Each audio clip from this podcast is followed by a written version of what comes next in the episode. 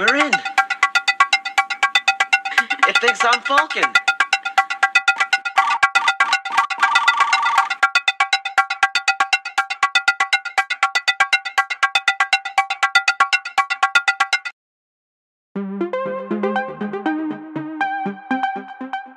You are listening to The Man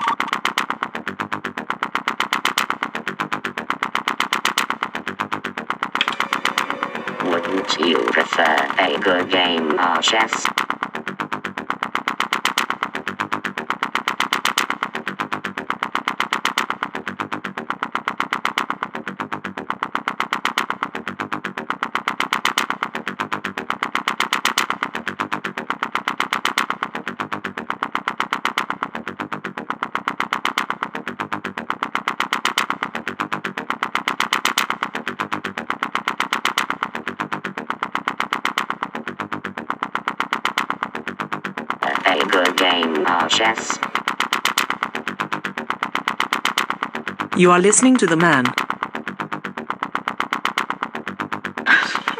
Later, let's play Global Thermo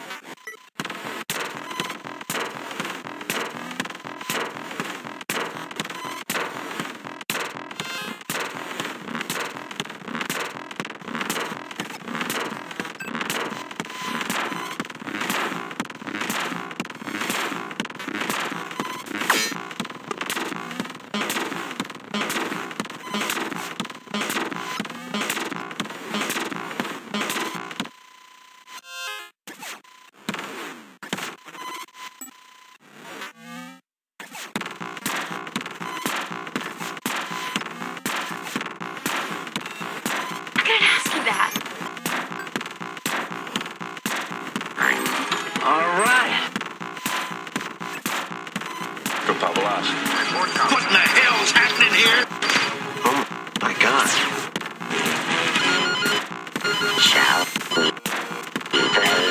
I have seven, correction, eight. That's eight Lindberghs. Get on the sack. Tell them to flush the bombers. Russians are still denying everything, sir. Who are you working with? Nobody. Shut, shut. Nobody. Everything, sir.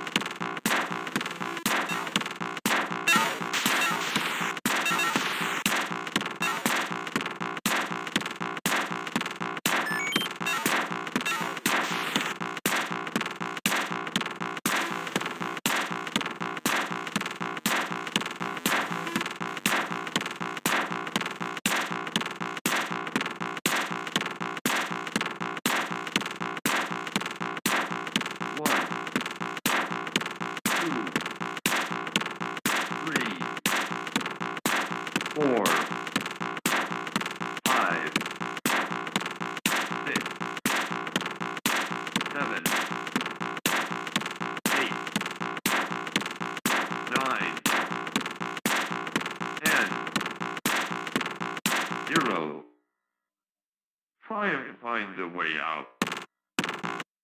Welcome to the treasure room. You have found my treasure. Try this level now. Warrior. Valkyrie. A fast Wizard. thinker. Oh, David! Maybe you could tell us who first suggested the idea of reproduction without sex. Your wife?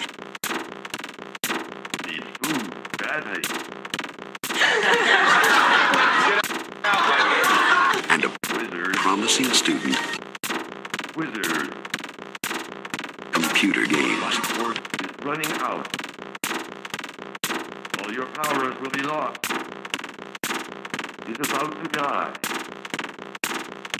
Let's see you get out of here. Good cooperation. I've not seen such bravery. I don't know what you think you can do here, Stephen. John, good to see you. got the food. John, good to see you. What has this kid been telling you? How far far's it gone? The president's about ready to order a counterstrike. That's what we're recommending you do. It's bluff, John. Call it off. No, it's not a bluff. It's real. Hello, General Beringer. Stephen Falken. Falken, you picked a hell of a day for a visit. Uh, General, what you see on these screens out here is a fantasy, a computer-enhanced hallucination. Oh. Ah. Hmm, hmm. Hmm, yeah. Very good. Very good. Very good. Why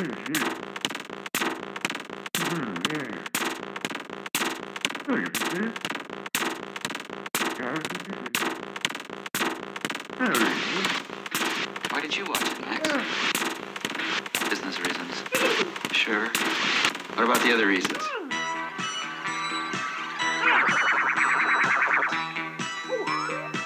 Max Renn is a victim. I woke up with a headache. He has been exposed exposed to video to Videodrome. I've been hallucinating for a while, ever since. What? Since I first saw video. His brain is already receiving video images. I think that massive doses of Oh. Videodrome signal will ultimately produce and control hallucination to the point that it will change human reality. Soon. Stop it. What makes you think I need help? None of our test subjects has returned to normality. Television can change your mind. Videodrome will change your body. Long live the new flesh. It will shatter your reality.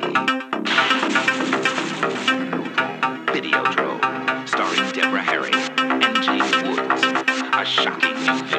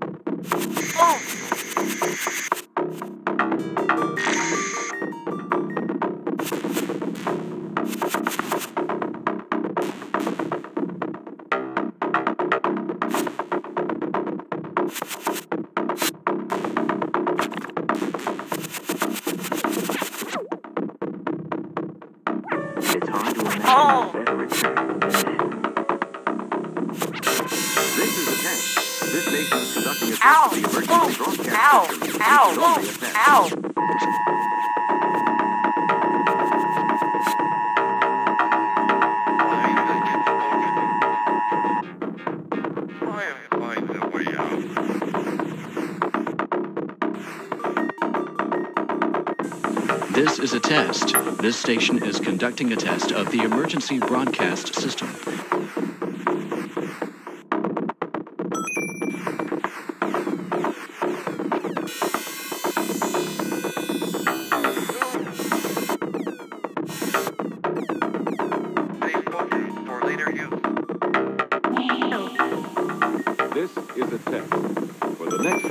seconds, this station will conduct a test of the emergency broadcast system.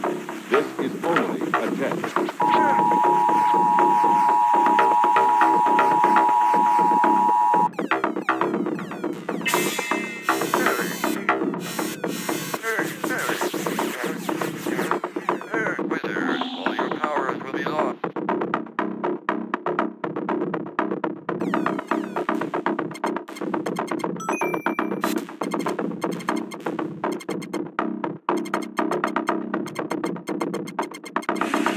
These troubled times, our fifth objective a new world order can emerge, a new era. We have before us the opportunity to forge for ourselves and for future generations a new world order. A new world order where diverse nations are drawn together in common cause. Now we can see a new world coming into view. A world in which there is the very real prospect of a new world order, freer from the threat of terror, stronger in the pursuit of justice, and more secure in the quest for peace.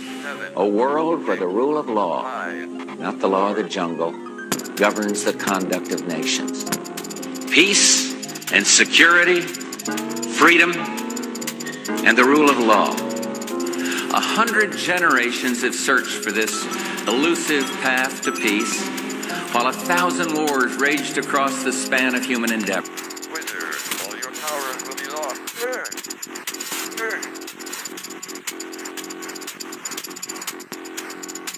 Are we at one of those moments in history in which there is uh, the necessity for a new world order? A, because of what's taken place in the Middle East, the rise of, of different kinds of groups, and B, what's happened in Asia, meaning that the, the there has been a shift from the west to the east.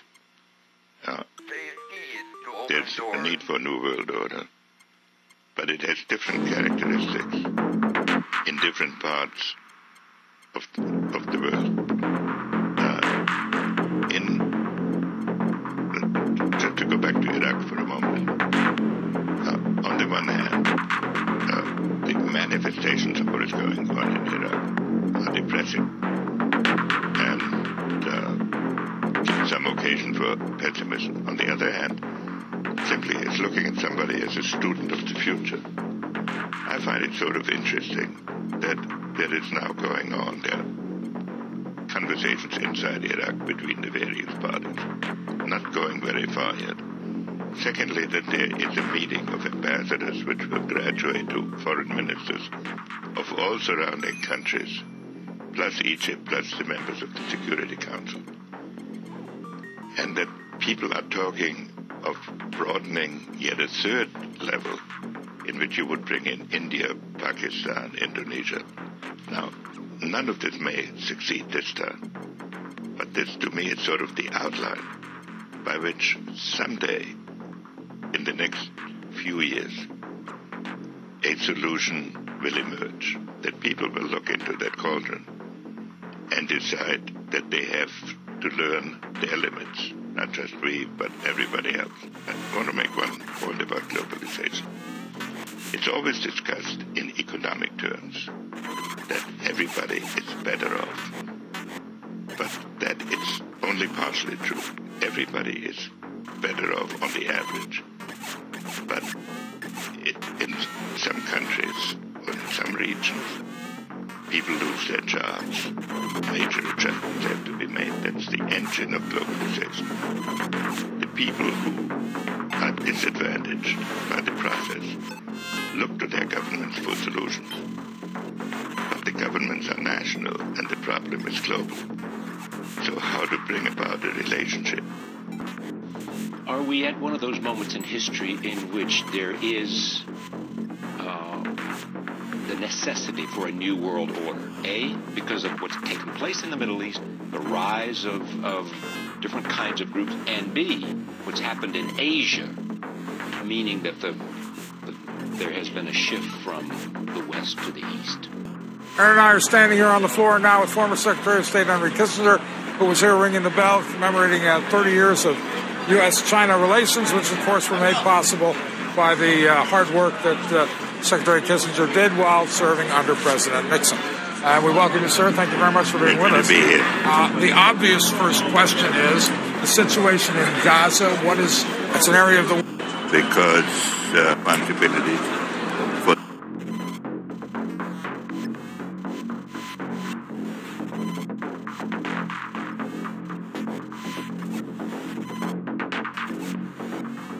Good evening, everyone.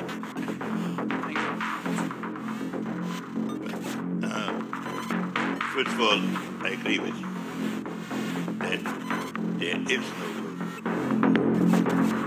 And uh, perhaps if I tell you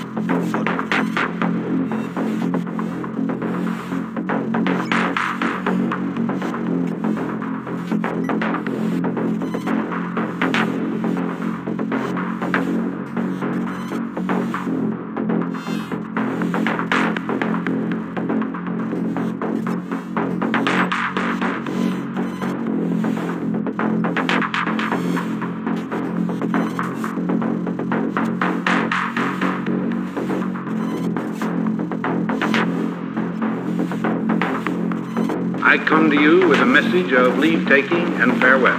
This speech did not get very much attention. When a new president is coming to power,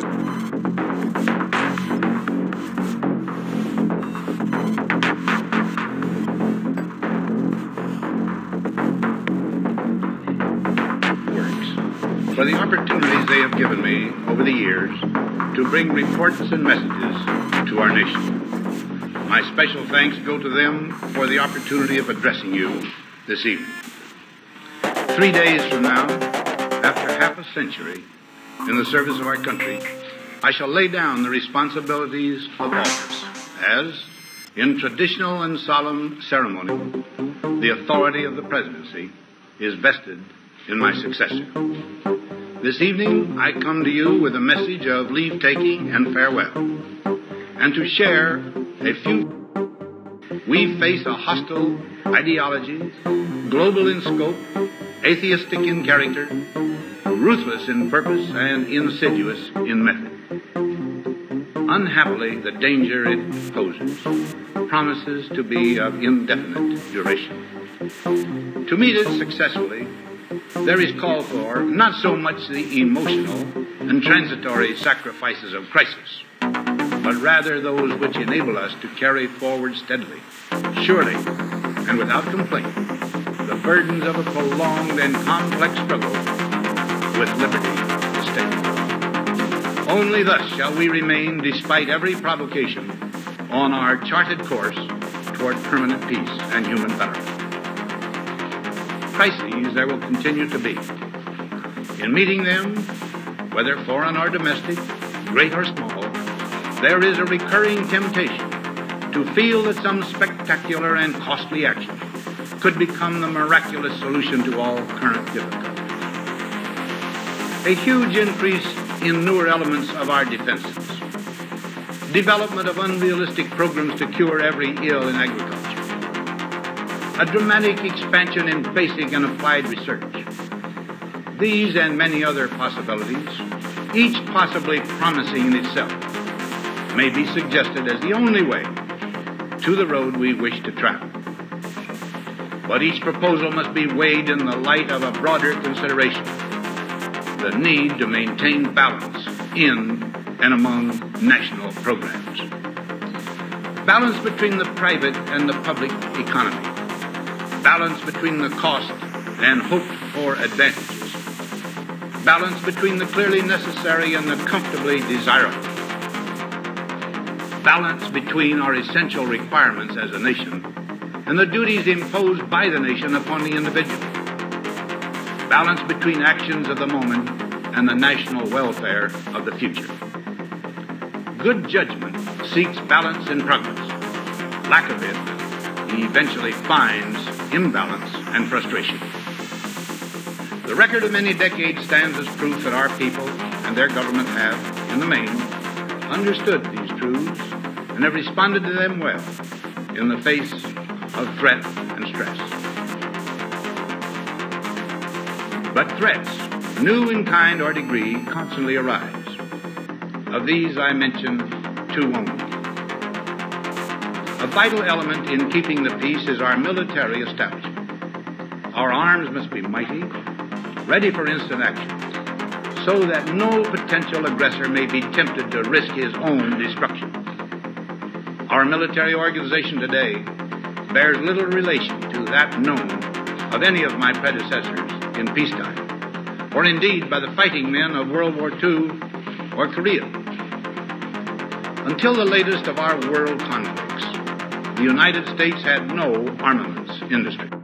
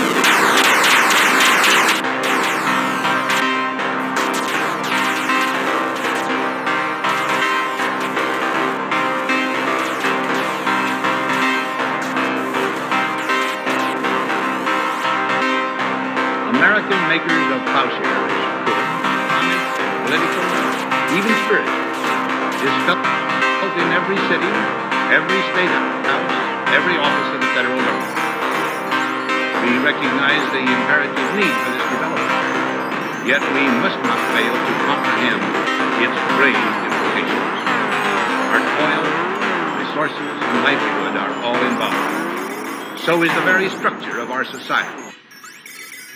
In the councils of government, we must guard against the acquisition of unwarranted influence, whether sought or unsought, by the military industrial complex.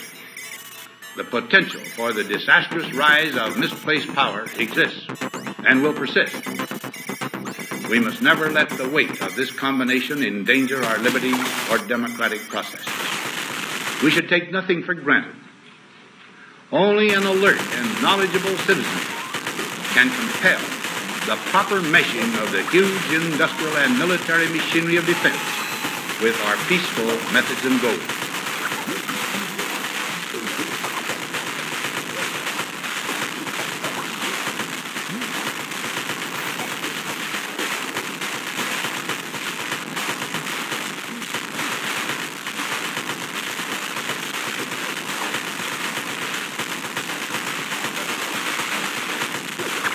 intros to a trailer to one of the greatest epics ever produced in the history of one of the greatest in the history of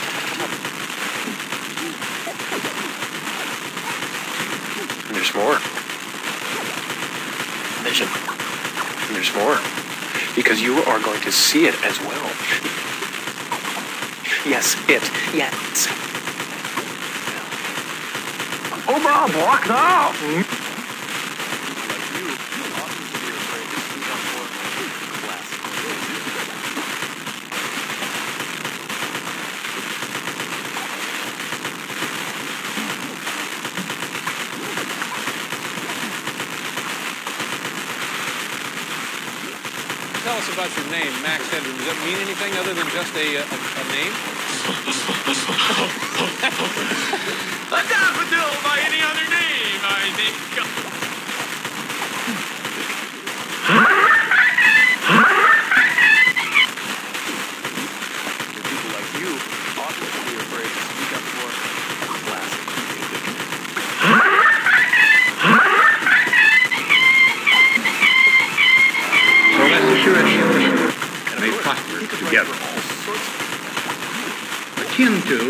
Largely responsible for the sweeping changes in our industrial military posture has been the technological revolution during recent decades.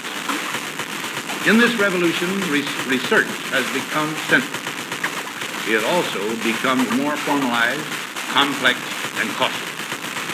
A steadily increasing share is conducted for, by, or at the direction of the federal government. Today, the solitary inventor, tinkering in his shop, has been overshadowed by task forces of science in laboratories and testing fields. In the same fashion, the free university, university, historically the fountainhead of free ideas and scientific discovery, has experienced a revolution in the conduct of research partly because of the huge costs involved, a government contract becomes virtually a substitute for intellectual curiosity. For every old blackboard, there are now hundreds of new electronic computers. The prospect of domination of the nation's scholars by federal employment, project allocations, and the power of money is ever present and is gravely to be regarded. Yet in holding scientific research and discovery in respect, as we should, we must also be alert to the equal and opposite danger that public policy could itself become the capital of a scientific, technological elite. It is the task of statesmanship to mold, to balance, and to integrate these and other forces, new and old, within the principles of our democratic system ever aiming toward the supreme goals of our free society.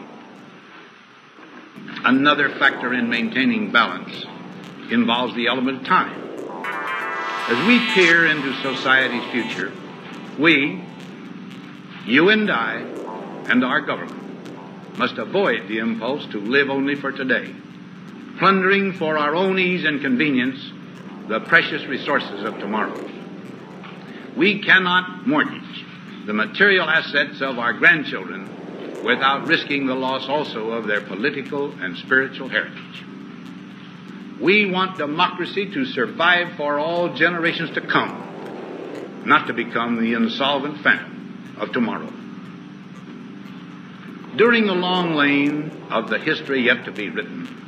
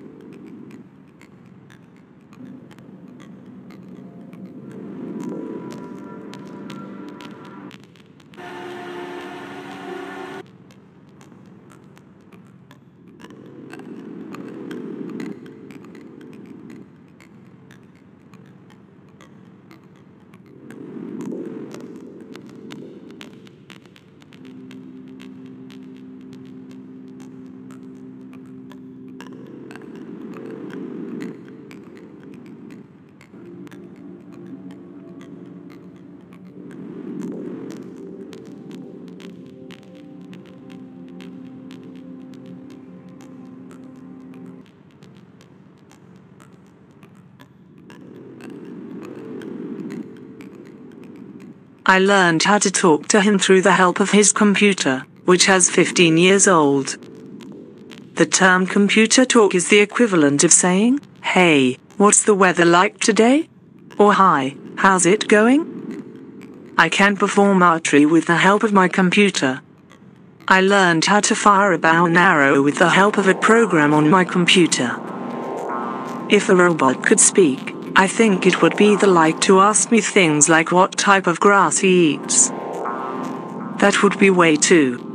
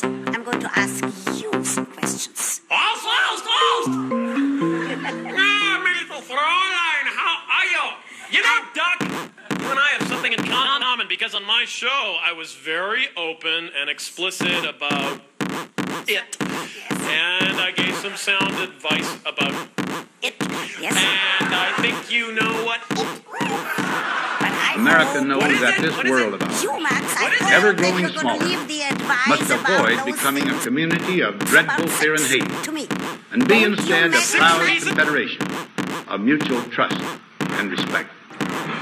Such a confederation must be one of equals. The weakest must come to the conference table with the same competence as do we, protected as we are by our moral, economic, and military strength. That table, though scarred by many fast frustrations, fast frustrations,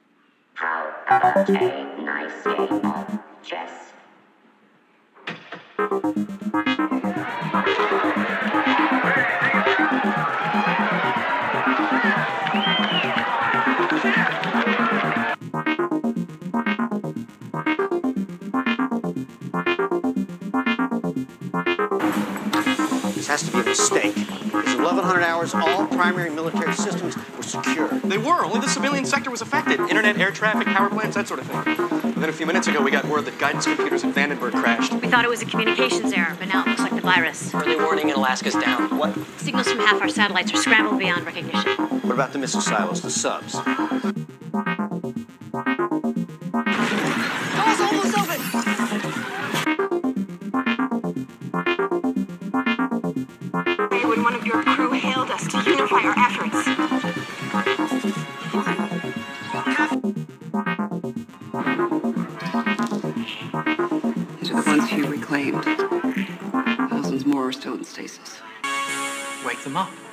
Be useless, lost without the voice of the collective. Could reactivate, reconnect their transceivers. Create a kind of hyper-collective, just the Borg on this cube. Coordinate movements. Deploy them against the Romulan troops. That sounds amazing. Do that.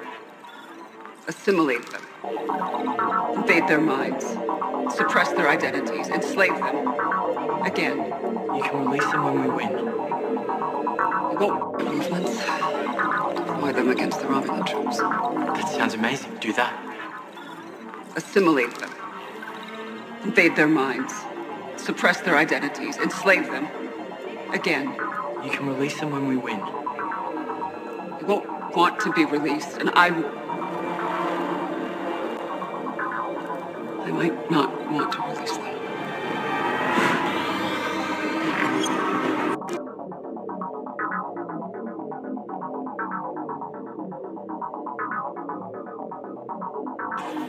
Dr. Asha.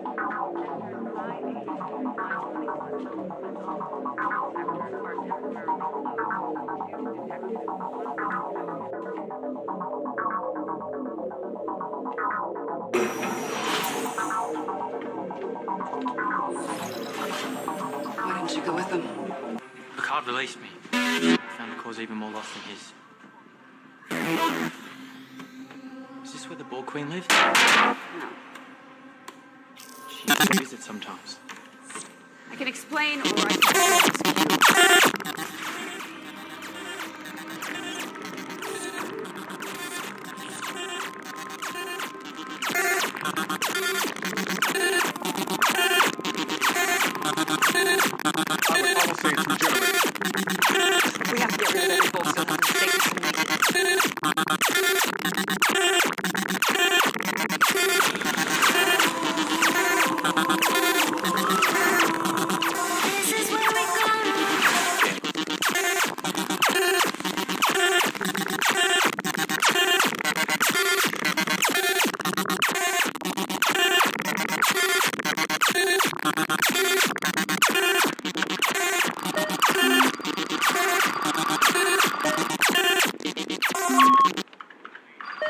up. There's no way you can win that game. I know that. It doesn't. It hasn't learned. Is there any way to make it play itself? Yes, number of players zero.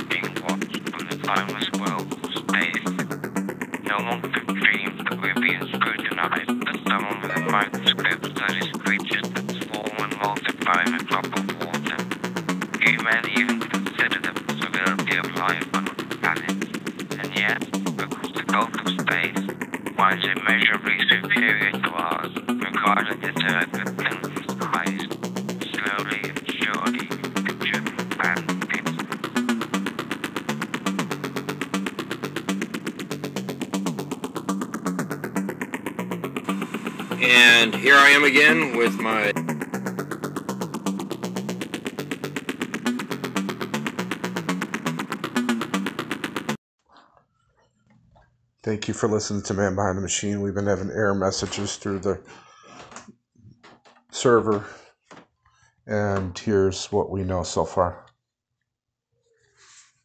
Increased error rates. 2:25 p.m. PST. We continue to work towards recovery of the issue affecting the Kinesis data streams API in the US East 1 region. We also continue to see an improvement in error rates for Kinesis and several affected services, but expect full recovery to still take up to a few hours. For Amazon Cognito, the issues affecting APIs and authentication for user and identity pools has now recovered.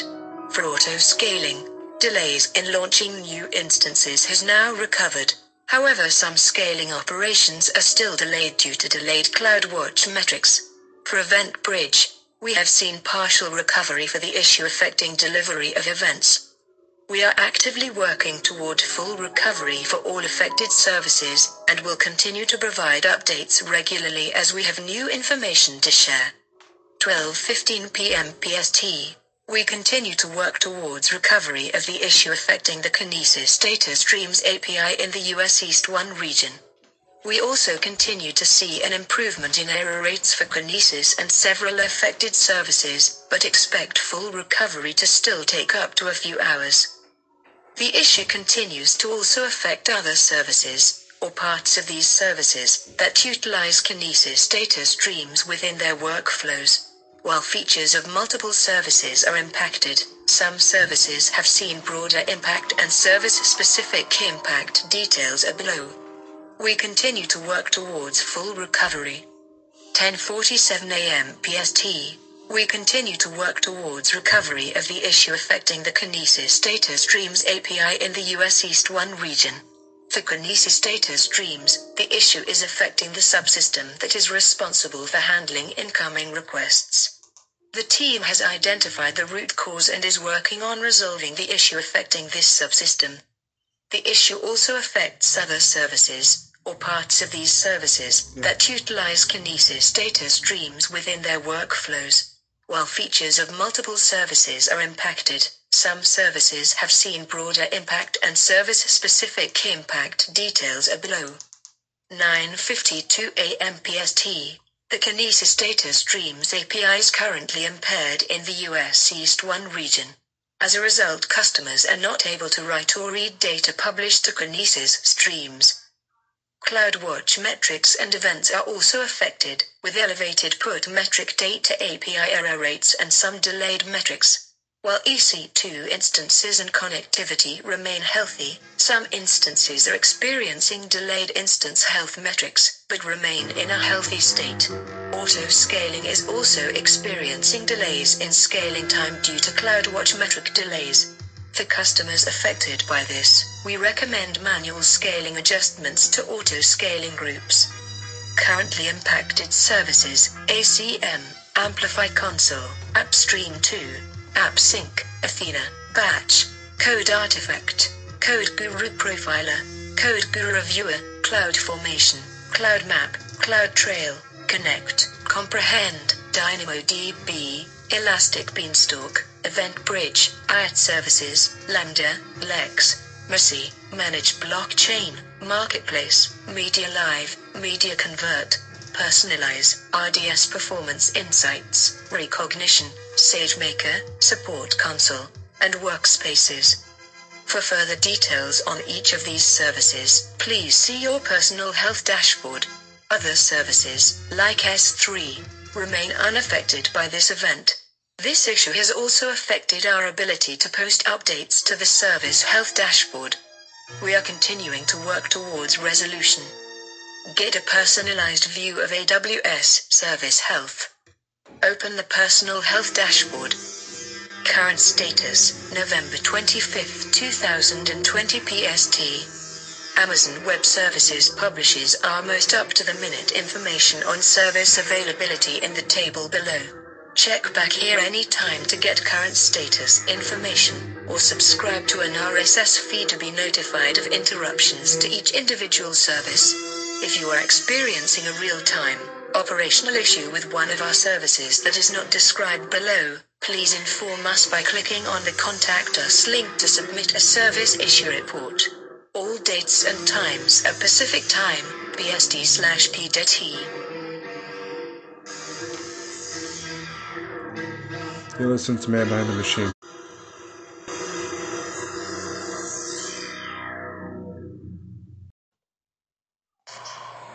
So as I said, Amazon's down. It's affecting our podcast. We can't upload. Apparently, people can still listen. So uh, if you can check to go see if you can listen to the episode, see if it's affected, I appreciate it. And this isn't just you know podcasts. You know, this is about a lot of different things. The New York City Transit Authority can't update uh, lines that are down because they rely on Amazon servers. See how everything's interconnected?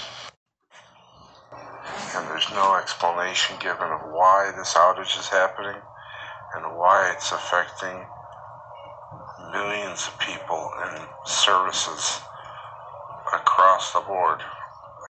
You're talking about a huge part of the internet that is down because of the Amazon server. It's amazing how much these people have control over the internet. even have iRobot's vacuum cleaner app that's down because it's tethered to Amazon's cloud. Can't even vacuum your house. How about them, Apple? We are back online. The Amazon outage has been resolved for the time being. So, thank you for your patience and hope you had a good Thanksgiving. What is the Splinternet? According to Wikipedia, the splinternet is a characterization of the internet as splintering and dividing due to various factors, such as technology, commerce, politics, nationalism, religion, and divergent national interests. These are the details on the Amazon power outage. Amazon web outage breaks vacuums and doorbells. November 26, 2020 technology. Share this with email, share this with Facebook, share this with Twitter, share this with WhatsApp. Image copyright Getty Images Roomba i7 model is seen in this product shot. An outage with Amazon's web infrastructure left smart home enthusiasts unable to use basic household items. Amazon Web Services is a huge part of the company's business and the backbone of the Internet's most popular sites and services. A widespread U.S. outage late on Wednesday disrupted many of those services. Robot vacuums and smart doorbells suddenly stopped working in people's homes. Widespread problem. I can't vacuum because U.S. East 1 region is down. Read one popular tweet from LinkedIn's top information security official, Jeff Belknap. Welcome to the future, replied another user. The iRobot company, makers of the popular Roomba robot vacuum, acknowledged the widespread problem. An Amazon AWS outage is currently impacting our iRobot Home app, it said. Please know that our team is aware and monitoring the situation and hope to get the app back online soon. Advertisement. Schedule cleaning. Roombas can be used without an internet connection by pushing a button on the device. But connected services are used to keep it within a specific room and to remotely activate or schedule cleaning, which is how many owners use the robot. Where the money is really made at Amazon. Amazon thwarts largest ever DDoS cyber attack. Owners of Amazon's own Ring smart doorbells also suddenly found the device no longer worked at all.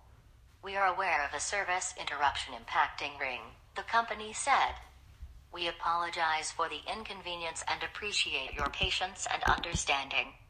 The AWS outage also hit other software, including Photoshop Maker Adobe and the Washington Post newspaper, which is owned by Amazon boss Jeff Bezos.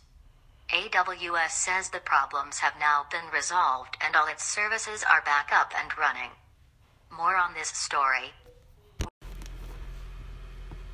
Amazon Web Services publishes our most up-to-the-minute information on service availability in the table below. Check back here anytime to get current status information, or subscribe to an RSS feed to be notified of interruptions to each individual service. If you are experiencing a real-time operational issue with one of our services that is not described below, please inform us by clicking on the Contact Us link to submit a service issue report. All dates and times are Pacific Time, PST slash PDT. ReadITQuik. Top 7 AWS outages that wreaked havoc. By the RIQ News Desk. Top 7 AWS outages that wreaked havoc. Cloud network outages are wrecking balls. And if this happens with a dominant market player like the Amazon Web Services, AWS, it raises a lot of eyebrows and temperatures. The latest in line is an extensive outage brought on by a human error at an AWS data center in Virginia. Many consider it to be the worst hit in four years, considering the mammoth customer base and disparate service providers associated with the cloud offering. To have an outage on this scale during the initial establishing years is still understandable, but not when AWS enjoys a privileged position of dominance and respect in the public cloud arena. AWS had a rough start with its public cloud crashing at least twice or thrice in a year. Though infrequent today, the scale and impact of such an outage is unacceptable, and the sooner AWS fixes these prickly issues, the better it is for its leadership position. We revisit some of the cloud failures that AWS had been subjected to over the years. June 2016, the storms that battered Sydney in June 2016 also shook AWS services. An extensive power outage led to the failure of a number of Elastic Compute Cloud EC2 instances and Elastic Block Store EBS volumes, many of which hosted critical workloads for big brands. The result was that a number of Prime websites and online presence went down for 10 hours on the weekend, hitting businesses severely. November 2014, a failure of the AWS CloudFront DNS server for a period of two hours in November 2014 led to some websites and online services being disabled. The reason was that the content delivery network failed to fulfill DNS requests. September 2013, infamously called the Friday the 13th outage, a load balancing issue led to some regional customers being hit for a period of two hours across one availability zone in Virginia.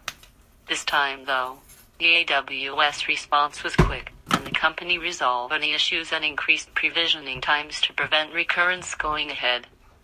December 2012, the Christmas of 2012 was not so merry after all, especially for those affected by the much talked about AWS failure.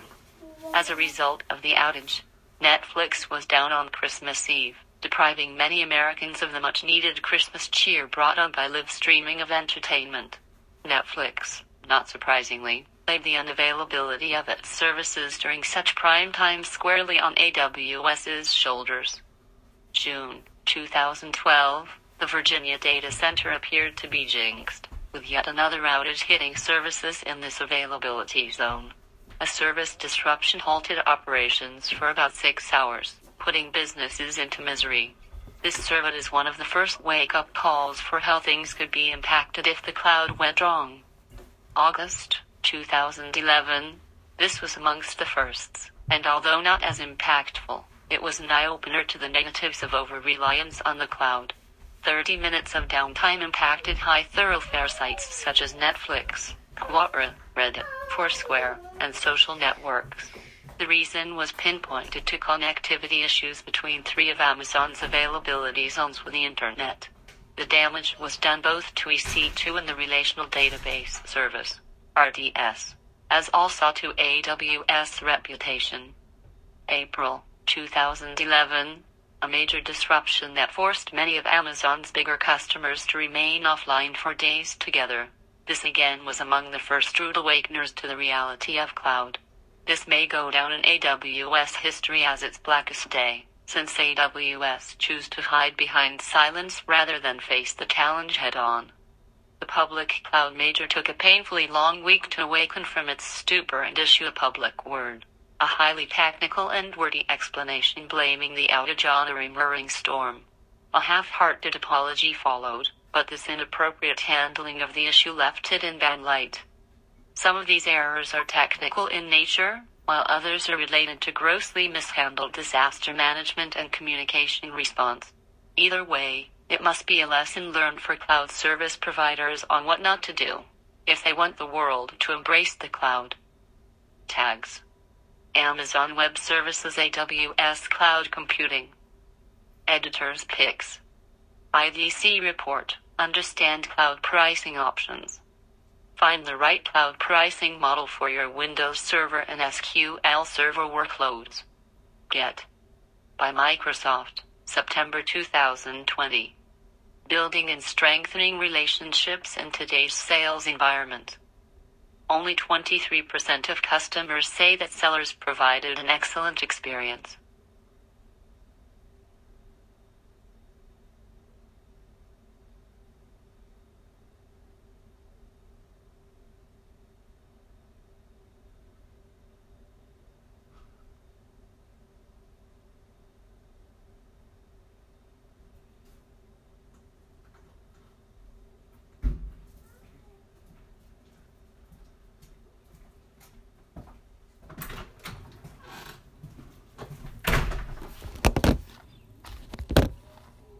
that the arrival of a fragmented and divided internet is now upon us.